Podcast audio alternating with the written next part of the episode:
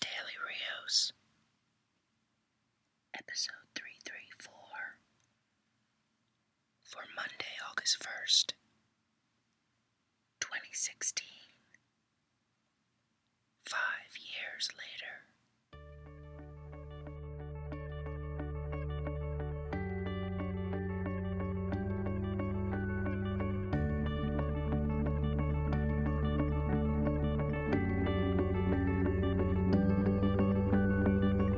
Do you folks out there know what ASMR is or what it stands for? When I can't sleep at night, which is almost every night, I mean, if you follow me on Twitter, you'll probably see some posts at 3 a.m., 6 a.m. It's it's insomnia city. Anyway, when I can't sleep, I'm a fan of falling down the old YouTube rabbit hole to watch cartoons, bloopers, interviews, news stuff, etc. Well, last week I came across an, A- an ASMR video, and it has completely opened up a world of videos and YouTubers that I had no idea even existed. So I just had to talk about it for a bit here at the top of this episode. So, what is ASMR? ASMR is Autonomous Sensory Meridian Response, and it's described on Wikipedia at least as a euphoric experience characterized by a static like or tingling sensation on the skin that typically typically begins on the scalp and moves down the back of the neck and upper spine precipitating relaxation. And some of the common triggers are things like uh, you know it's all acoustic and some visual uh, sounds such as speaking or whispering or inaudible whispering uh, mouth sounds, tapping on objects, rustling sounds, uh, brushing or blowing into ears, massages. It's all wrapped up into re- relaxation therapy, et cetera, et cetera, et cetera. So it's been around as a concept uh, since 2007, but there is some theory that maybe it was even dated way, way, way, way, way back in the 1920s. Um, some of the other names that it has had before they came upon the ASMR name uh, some of the names are attention induced head orgasm, attention induced euphoria, um, head tingles, brain tingles, spine tingles, etc., etc. So, having learned this, seeing these videos and reading about it, I, I tried to connect it to some of my own experiences and found out, oh, right, I I have experienced this. Uh, most commonly when I go get a haircut, uh, specifically when I get my hair washed by the person who cuts my hair. And I get this kind of very calming effect, this very euphoric effect uh, from the water and from her using her hands on my hair, in my hair, and on my head. Um, I've also experienced it at eye doctors when they tell you to put your chin on that machine and they can look in your eyes and they're really close right? They're super close to your face and they're talking softly. Um, and this this wave of whatever just sort of comes over and relaxes you. Um, in some instances, I've had the experience listening to certain podcasters if their voices are soothing or or or even if they drone a bit, you know. Um, so what happens on YouTube? A lot of these YouTubers they use uh, a 3D binaural microphone. Um, they also use Zoom microphone microphones, just like podcasters, and the micro the microphones themselves are shaped like ears, so that they can capture the sound in the same way that our ears hear it. And and then they can do things like they can rub the microphones with their hands or they brush it with makeup brushes um, sometimes with their arms or they rustle papers or um, they tap wooden objects or plastic objects really close to the ear. Uh, and they'll go right and left so you get that whole aspect. Sometimes they'll, they'll even make it sound like they are behind you it's really interesting so I I've just been fascinated with this for the past five to six days. I've really become obsessed. And I've actually used it to fall asleep. It works. Not only does it help me fall asleep when I can't sleep, it actually keeps me sleeping, which is amazing. So, has anybody experienced this? Do you know what I'm talking about? I guess it's really no different than playing music or nature sounds or um, those white noise machines that people have, except this feeling i don't know it's just it's interesting. It sounds like it's it feels like it's tapping into other experiences or other physical sensations which is um, kind of fun. So i'll provide a couple links because you really need to witness this yourself and i'm sure there's someone out there that knows this. Um, some of the youtuber youtubers that have created content have hundreds of thousands of subscribers. I saw one video that had 15 million views. It's amazing. It's amazing. Now, sure, most of them are young, attractive females, but there are men as well, and everybody's, you know, young or old. Um, they all pretty much hit on the same themes, the same kind of um, different sensations and sounds. There are role plays, they do doctor uh, visits and yoga and um, massage and relax therapy. Um, they'll they'll role play an eye doctor visit, putting on makeup, a kidnapping. I've even seen that, which was really kind of interesting. Um, obviously, there are some erotic ones, and it goes into the sensual and sexual, of course, as everything does on the internet. The whole beginning of this podcast with me whispering, I mean, that was, uh, you know, my attempt at ASMR. Um, there are comic connections as well. There's one YouTuber that has the DK Publishing DC Year by Year History book and she taps her fingers on it and then she opens it up and she flips through the pages talking about um, you know DC year by year in a in an in an ASMR fashion. Some YouTubers talk about their comic collections. Some visit their comic shops or they read comics. Um, there's even an ASMR interview with Suicide Squad star Cara Delevingne um, where she does an interview with W Magazine. It was just posted three days ago, so you know, not only is it a comic connection, it's very timely. It's a fascinating part of the internet that I never knew anything about. It totally weirds out Erin when I talk about it or when she watches it, but I love it. I I've used some of the videos to, like as I said, to fall asleep or fall back asleep, and I'm just bringing it to your attention. So let me know if you know what it's about, or if there's anyone out there that actually uh, is a practitioner. Uh, I would love to hear more about it.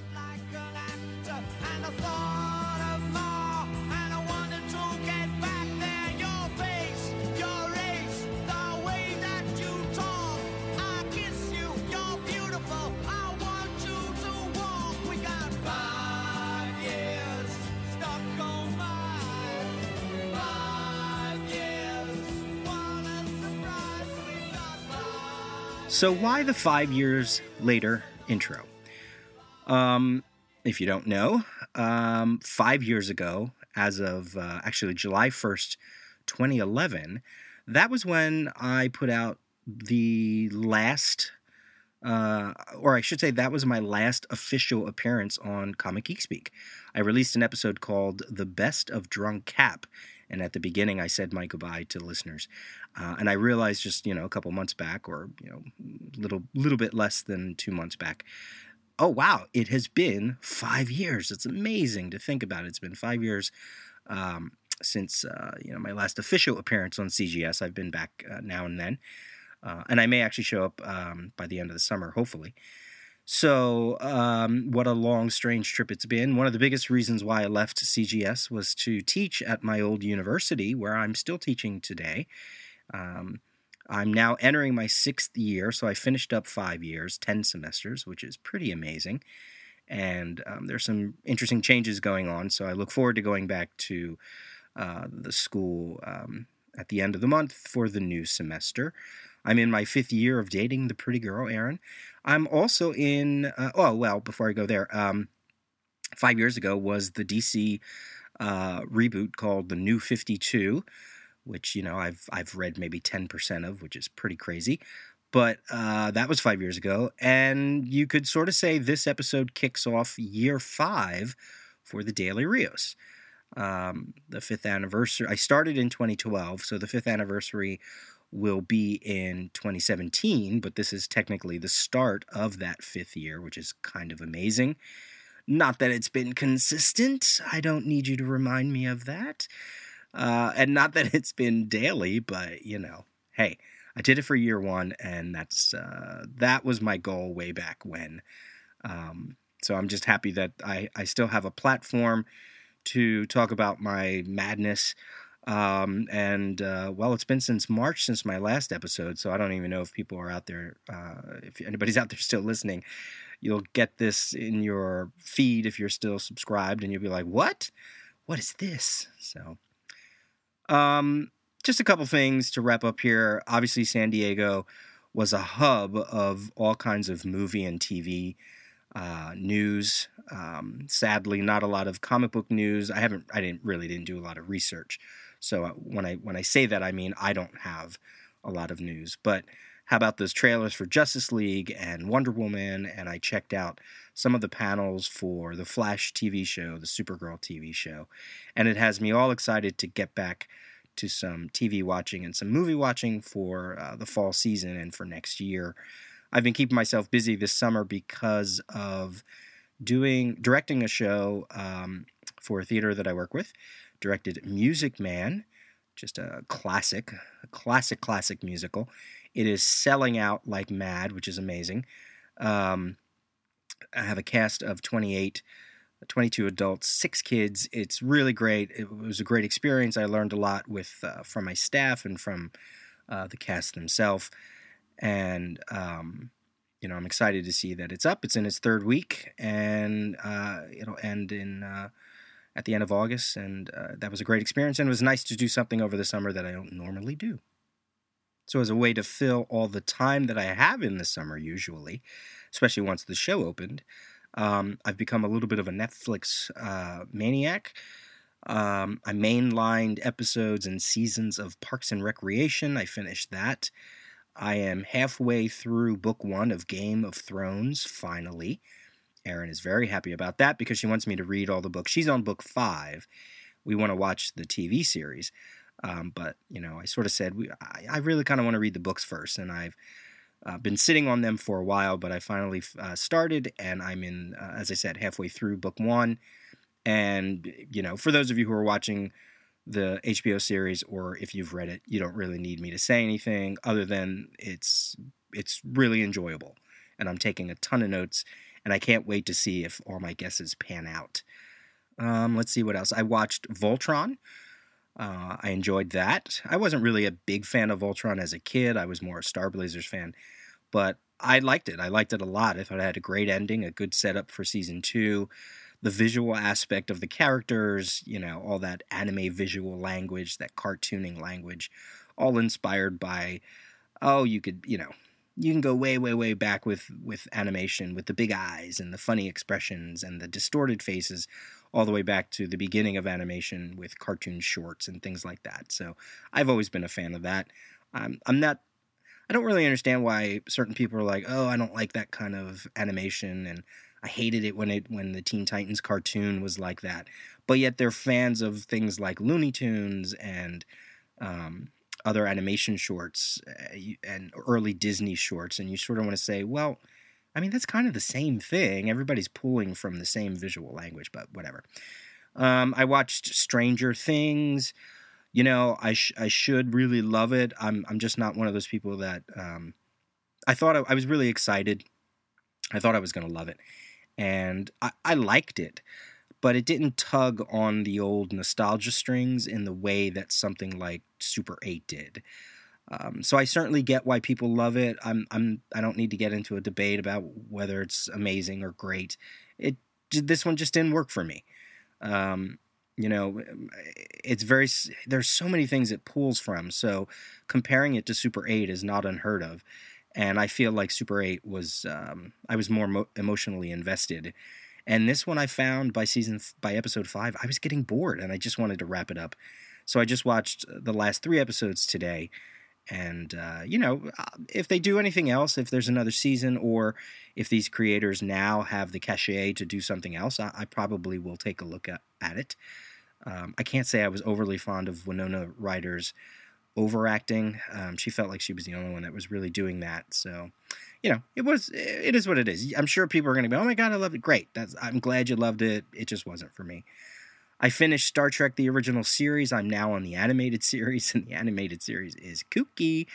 Um, but I'm glad I'm watching it because I've never seen it before. So uh, again, Netflix. You know, I don't need to be a commercial for Netflix, but you know, without it, I wouldn't be able to see all this stuff.